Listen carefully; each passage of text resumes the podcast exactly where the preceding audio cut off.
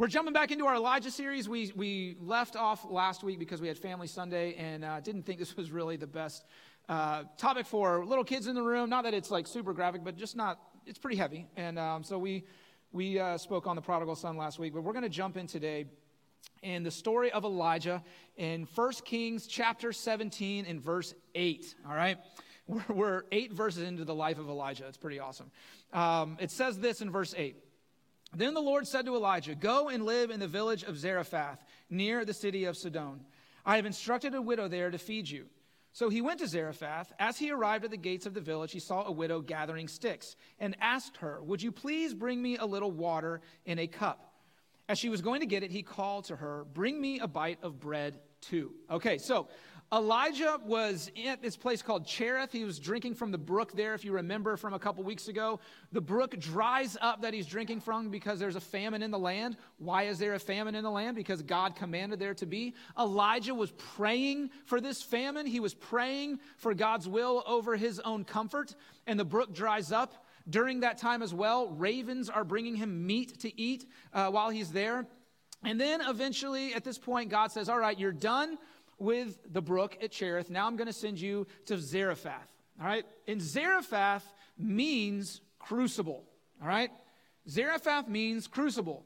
Crucible means, let me get this right, a situation of severe trial or in which different elements interact, leading to the creation of something new. Okay? So it's a place of severe testing or trial that involves two different elements interacting that leads to the creation of something new. Well, when Elijah is in Zarephath, all of these three things happen. It is a place of severe testing and trial for him. He interacts with a different element, in this case, a widow, right, who is not Hebrew. She's from a Gentile area, Sidon. And then out of it, out of it leads to a new creation. You got to be careful when you're sitting on the front row, y'all. it's, it's a bigger responsibility. Sorry, I, I, couldn't let, let that one go, Trey. Um, but all of it leads to something new, and that's what I want to talk about this morning. Crucibles lead to Christ likeness. And if we want to be more like Christ, if we want to be more like Jesus, we have to go through crucibles. We have to understand that, that new things are coming. We don't become like Jesus and stay the same. All right? It doesn't work that way. And this is hard because we like comfort. And it's hard to be comfortable when we're doing things differently. If, if we're honest with ourselves, if I'm honest with myself, a lot of our pursuit of Jesus is not about our pursuit for Jesus, it's about our pursuit for comfort. And our prayers can reflect that. Lord, Help me in this, help me in that. Not so I can be more like you, but so I can live a more comfortable life. And what God is saying, listen, I want to I want to give you the desires of your heart, but not so that you can be comfortable, but so you can be more like me. And so that you can know me more, and so that you can glorify me more. And in that is an adventure, but a lot of times it's not comfortable.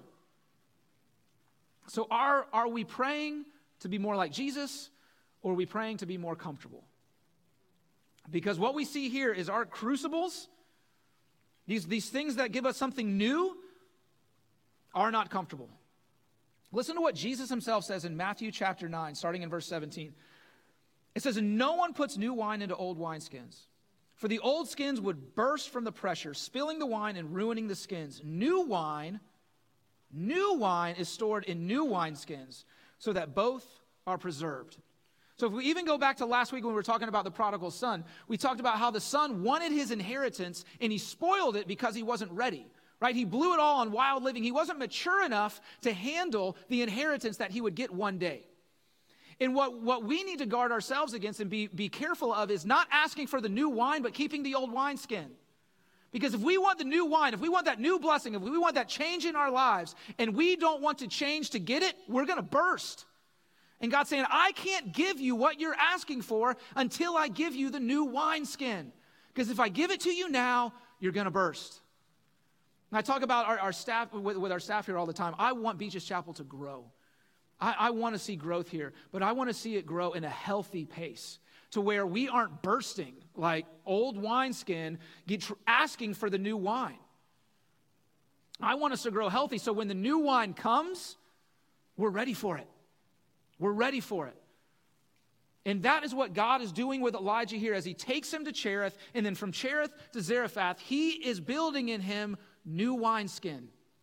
He's building in him new wineskin so that he can pour on him new wine. But I think, I think all of us are guilty of holding on to the things that were. God, if you could just make it like it was, if you can just do that again, right? If you can just do that same thing again, oh, won't it be glorious? But God say, no, no, no, no, no. That wine was for that wineskin, but I'm creating new wineskin for you for some new wine. Isaiah 43, 18 and 19. Remember not the former things, nor consider the things of old. Behold, I am doing a new thing.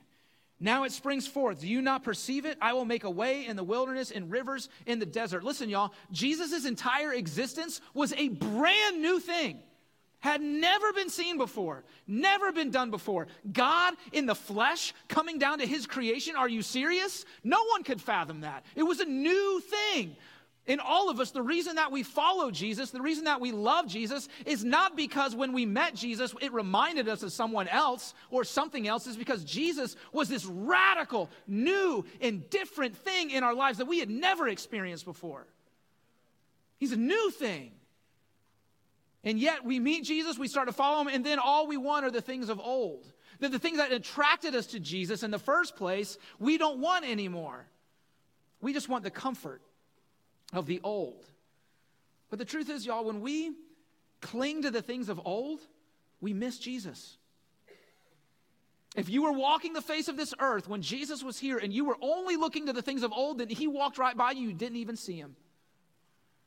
Because he was a new thing. And are we so fixated on the old things in our life that we're missing the things that Jesus is trying to do in us now? God was building new wineskin for Elijah for this very moment. And what we see with Elijah is immediate obedience from him again. Elijah's at the brook, dries up. The ravens are feeding him. Right when he's getting used to things, I would imagine, right? He's kind of found a little comfort being alone. He's, he's used to that. And then God says, okay, now I want you to move. When you do something different. Okay, I'll go. I want to ask you all a question this morning, or maybe just for you to ponder. If you want to know if God is calling you to something, ask yourself how comfortable you are right now. Honestly. How comfortable are you in your walk right now? You're like, man, I feel pretty good. Okay, pack your bags. right? Something's coming. And listen, I, am I'm, I'm writing this sermon this week, and I'm going, all right, Lord, I hear you. Like, can we just title this James's sermon this week? Like, because I don't, listen, God's moving here, okay?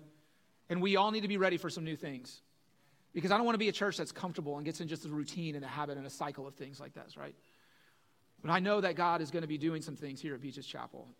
And y'all, in order to reach new people, we might need to get a little uncomfortable. But you know what? That's okay because I don't want to miss Jesus for the sake of comfort.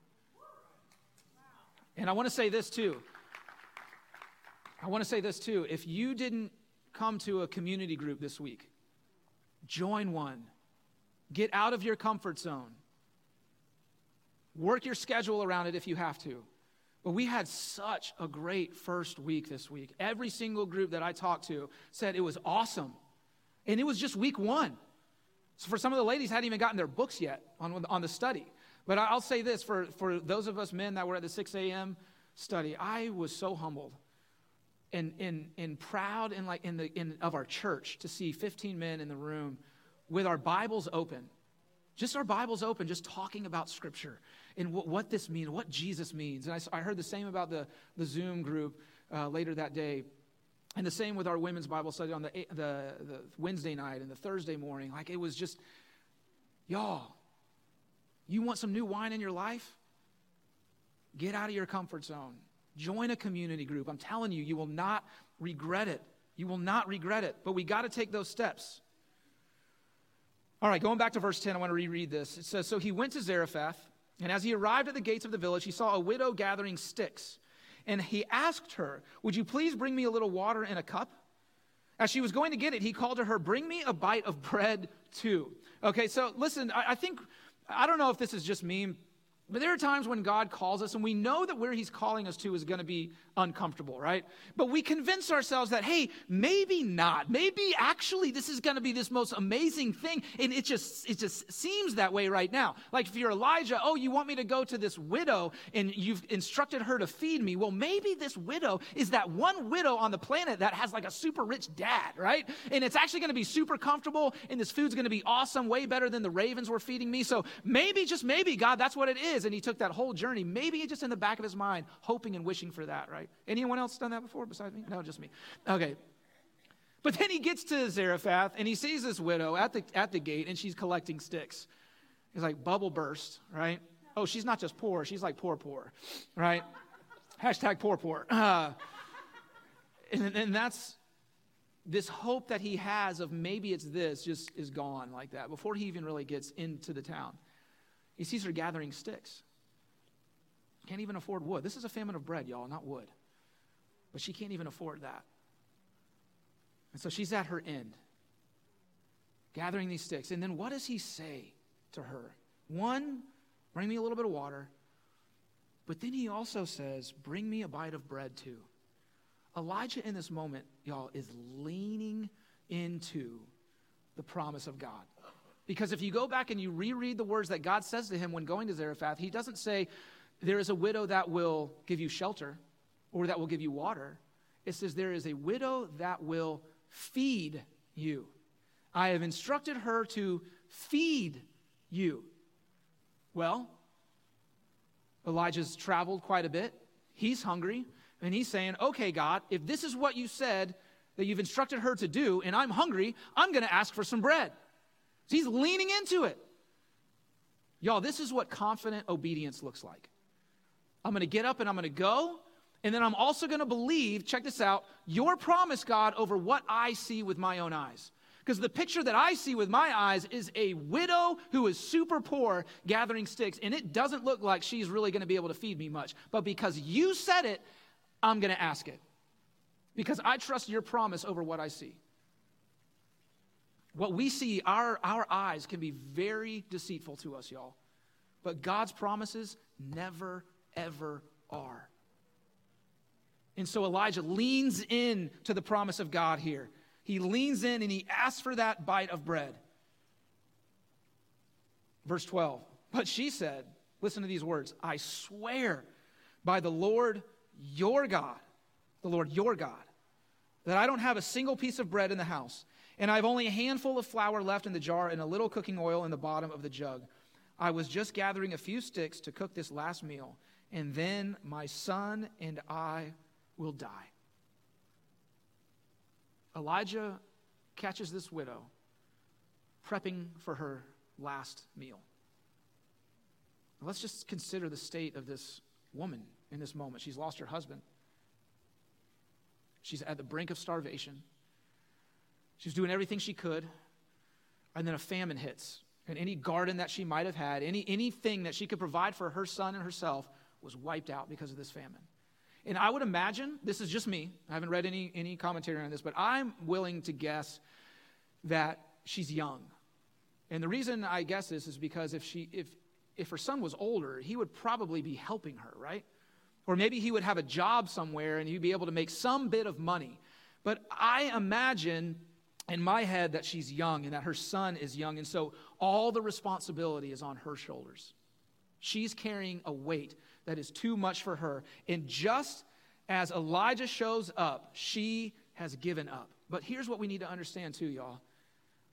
Our crucibles in our life are not just about us, they are about those around us, too. And God uses us in our crucibles to minister to other people who desperately need it. And it's funny here, her reaction, because God tells Elijah, when we, when we picked it up the beginning of our reading in verse 8, it says he instructed a widow to feed him. It doesn't really sound like she got the memo, right? It's like, I swear to you, by your God, that I don't have anything. Like, it's almost like I, I, I, promise you that I would if I could. I mean, hospitality you know, it was a big deal back then. And if I, so, so her just even saying that she can't feed this stranger is a sign of failure. How much more so the fact that she can't keep her son alive? God's using her. God, sorry, God's using Elijah to meet her right where she's at. And even though she doesn't know that she's been instructed by God, she has been. And I love Elijah's response in verse 13. So after she says, I can't do it, my son and I are going to die, it says, But Elijah said to her, again, he's leaning into the promise of God here, Don't be afraid. Go ahead and do just what you said, but make a little bread for me first. Then use what's left to prepare a meal for yourself and your son. For this is what the Lord, the God of Israel, says There will always be flour and olive oil left in your containers until the time when the Lord sends rain and the crops grow again. So she did as Elijah said. And she and Elijah and her family continued to eat for many days. There was always enough flour and olive oil left in the containers, just as the Lord had promised through Elijah. His first words to her, not there's going to be flour and oil. His first words to her are don't be afraid. Afraid of not having enough food? No. Don't be afraid of dying. You're not going to die. It's going to be okay. It's going to be okay. You're going to make it. And then he promises her by the name of God of Israel, right? He says, by the Lord, the God of Israel. This is what he says. She says it's not her God. Elijah comes back and says, Oh, but the God of Israel, my God, the God who lives. It's almost, almost word for word what he says to Ahab at the beginning of the story. He says, The God of Israel who lives, there will be no rain. He's saying it again to this widow. The God of Israel says this If he can cause it to not rain, if he can feed me with ravens, if he can protect me on a hundred mile journey from Cherith to Zarephath with Jezebel breathing down my neck trying to kill me, surely he can stop the oil and the flour from running out. This new wineskin is forming around Elijah. He's leaning into the promises of God. He's being obedient immediately. He's interacting with this element that is not like him, right?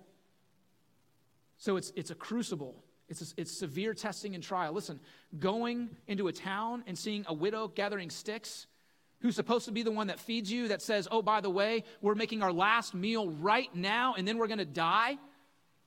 That's a severe test and trial to trust in God's promise. Elijah does it. He interacts with her. So the third element that's missing is the brand new thing. And It is coming, y'all. And it's an awesome thing. But what we need to understand in this moment right here because he leans into God's promise. Man's obedience and God's faithfulness leads to miracles. Man's obedience and God's faithfulness leads to miracles. And we see that right here. Elijah leans into God's promise. He doesn't waver. He doesn't trust his eyes. He doesn't trust her situation. He says, No, no, no, no. God said that you were going to feed me. So let's eat. And a miracle happens. The flour and the oil don't run out, and she's sustained. Story over, right? No. Verse 17. Sometime later, the woman's son became sick. He grew worse and worse, and finally, he died. Then she said to Elijah, O man of God, what have you done to me? Have you come here to point out my sins and kill my son? You know what she's saying? You came here to judge me. So she's been carrying this weight. We see with her words what her heart is holding, and that is my, my husband died, and I'm in this situation, and now my son is dead because of me. Because I failed in some way. I didn't do what I should have done, and now God's punishment is on me, and this is why all these things are happening. So, this guy, Elijah, who is a man of God, has come here to kill my son, to point out my sins, and kill my son. Y'all, this is such a great example in this story of Jesus in our lives. We have all this stuff that we've done, right? Every single one of us. We all have regrets. Well, we all have mistakes. And there might be a time where we consider that Jesus is here. God is sitting in heaven, and he's just pointing the finger at us, judging us, condemning us. And things that happen in our life must be because of that. And what we see with Elijah, no, no, no, it's Elijah is not there to judge her. He's there to save her. Just like when Jesus was on this earth and is in our lives, he is not there to condemn us. God does not sit in heaven as a judge to condemn us, but to save us. God brought Elijah to this woman right when she was on the brink to save her. Not to, to, to say, look, it's not about what you've done. I love you. Y'all, for everyone in here, listen to this. God loves you. And He sent Jesus to save you, not to judge you. Things in your life that might not be going well is not be a reflection of what you have done. Jesus loves you, and He wants to save you from that thinking. Don't be afraid.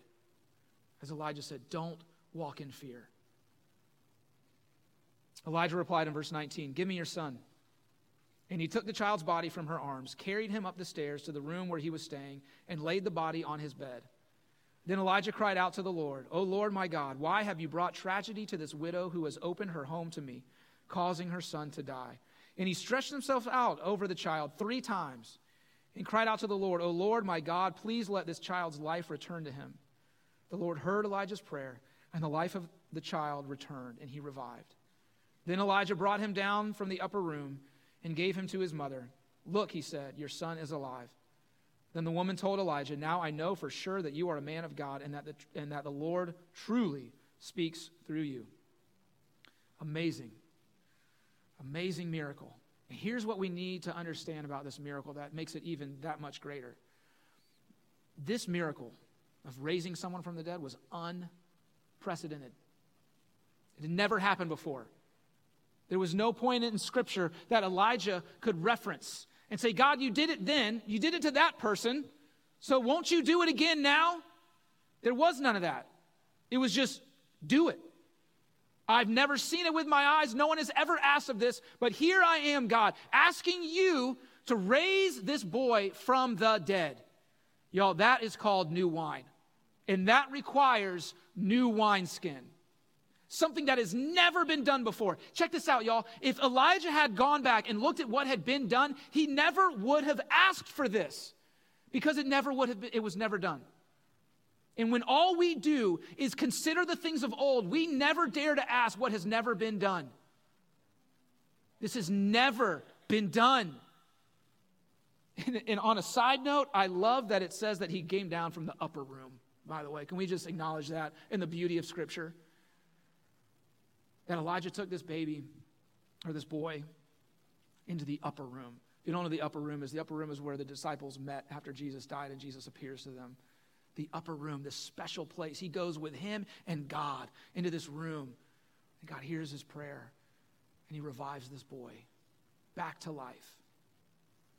New wine, a new creation, something that has never been done before, unprecedented. I don't know about y'all, but I'm really curious what unprecedented looks like here at Beaches Chapel. I'm really interested to see what that is like for each one of you in your homes, in your marriages, with your finances, with all the health, all those things. But are we willing to sustain the crucible? Are we willing to lean into the promises of God? And when it doesn't look right in our eyes, when it doesn't look right on paper, we can say, No, God, you said it. You said she would feed me. You said this. And so I'm going to lean in I'm going to lean into your promise and I'm going to be obedient. I'm going to have confident obedience. And I'm going to ask for that bread even when it doesn't look like there's any bread left. And it's, it's y'all, it's great to get excited about, but it requires new wineskin. We want to be more like Christ, we're going to have to go through the crucibles. But I, I, I prayed this morning that this would be a confirming word for, for many of us in here, maybe all of us, who knows? But that you've been feeling this push to maybe get a little uncomfortable. And you've been clinging to the things of old. God's saying, I want to do something new. That's why all of his healing miracles look totally different. I'm going to heal the blind guy with mud this time. I'll do it a different way the next time.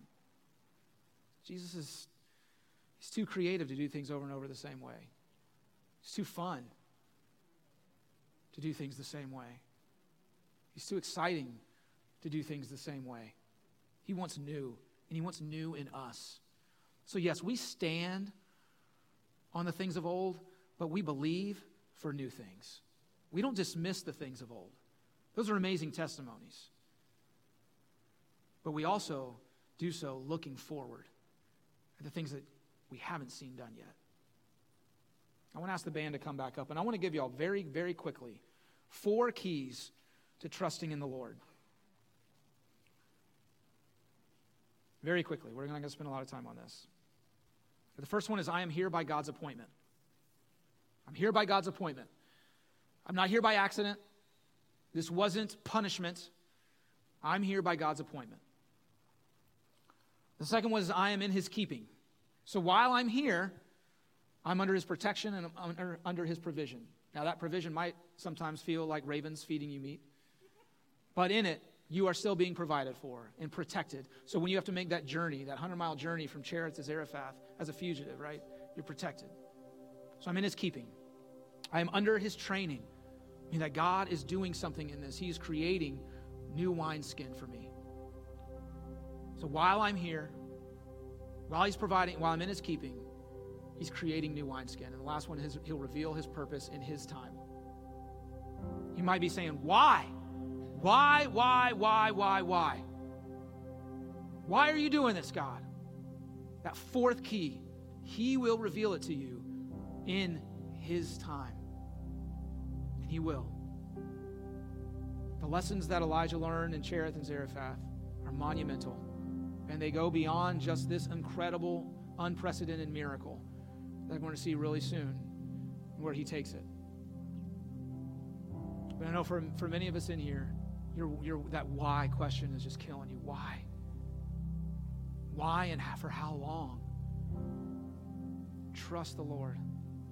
Lean into his promises over you and believe that new wine is coming. Let's believe as a church for unprecedented miracles in this place and in your homes. But y'all, we got to lean into it. We got to get a little uncomfortable. Maybe try some new things.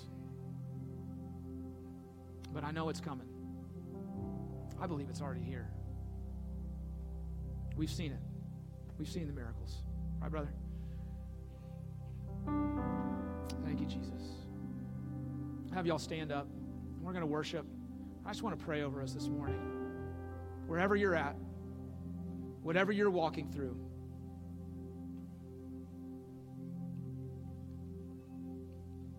Thank you, Jesus. Hallelujah. Lord, you are faithful. You are a faithful God. And Lord, we do, I believe, Lord, we believe that our obedience and your faithfulness leads to miracles. Our obedience and your faithfulness leads to miracles. And God, I pray right now, Jesus, for all of us in here who are walking through it or being called to more. Maybe you've put something already in front of us, and it's going to require us being uncomfortable. Or that we would lean into your promise. We would be quick to be obedient like Elijah, when you said go, he went. And we would trust you, Lord. We would trust you. Father, for those right now who are in their crucible, they are walking in it. It is like in the thick of it. Lord, I pray that their trust in you would increase and they would be reminded of these four things that we just said. That they're not there by accident, by their own doing, by, their, by any sort of failure or anything like that. I, I, Lord Jesus, right now, I, I cast that lie out in Jesus' name. In Jesus' name, we break that power of that voice to be silenced. And anyone in here, anyone watching online that would think that they are in the place that they're at because of their own failures, because they caused any of this, Lord, they would not have that widow's thought in Jesus' name. God, even if there were missteps taken, Lord, you're, you're, you're with us. You're with us in the valley of the shadow of death, Lord. We will not fear. God, that you would continue to provide and protect those that are in their own crucible. Lord, that you are, you are developing that new wineskin. Thank you, Jesus. You're developing that new wineskin, Lord. And that you're going to pour out new wine. Lord, I pray that for every person in here, Jesus every person and every marriage, every home. And Lord, I do pray for that for all of Beaches Chapel, us as a church as a whole. God, that there is a fresh anointing, a fresh outpouring of your Holy Spirit that you're waiting to dump on this place, Father. That is new and that is unprecedented. Hallelujah. God, show yourself faithful to those that are struggling this morning. Show yourself faithful, Father. Yes, Jesus, show yourself faithful. Strengthen them, encourage them. God, that they wouldn't walk in defeat or feeling alone or feeling helpless. God, is there feeling like, man, I feel like I'm gathering my sticks. God, that you would come in, your Holy Spirit would come in and be their Savior, Lord that they would hear the words that the flour and the oil will not run out. The flour and the oil will not run out. Because our God is alive. You are above everything, Lord. And Elijah knew that, and we know that. And if the theme of Elijah is that he is a man just like us, Lord, then we say those same words that he said. We say it with confidence that our God is greater than all things. So thank you, Jesus, for those that need to hear it this morning and those that need to hear it. Listen to me when I tell you that the flour and the oil will not run out. And you are going to make it in Jesus' name. That He loves you, that He cares about you, that He is not here to condemn you or judge you, but to save you. Thank you, Jesus, for your faithfulness. And God, for those that need miracles, for those that need miracles, Father we just stand in agreement right now that you would provide that miracle for them. Whatever it might be, whatever it might look like. You are a miracle working God. And we do not shy away from it, Lord. We do not speak that word with trepidation or fear that it might not, but we speak it out in truth that you are a God who performs miracles. You do, Lord Jesus. And so we ask Him of you, Lord. We ask those miracles of you right now, Father. Yes, Jesus, if you can be so bold this morning, if you need a miracle right now, I ask you just raise your hand wherever you're at, if you need a miracle, thank you, Jesus. God, I just ask right now for those in this room with their hand up, Lord God, that you would perform a miracle in their life, Jesus. That you would move on their behalf, Lord God. You would speak to them in the promises that they need to hear from you out of your word. They would lean into hard, Father, because you speak the truth, Lord. You are not a God who lies. Yes, Jesus, and you are the same yesterday, today, and forever. So be that today, Lord. Be that for them, Lord God. Thank you, Jesus. Thank you for new wine all over this place. For unprecedented miracles all over this place, God. Miracles of healing, miracles of restoration, miracles of finances, God, whatever it might be, Lord Jesus. I pray, Father, right now for miracles of new wine. Hallelujah. Yes, God, you can do it. You can do it, Lord.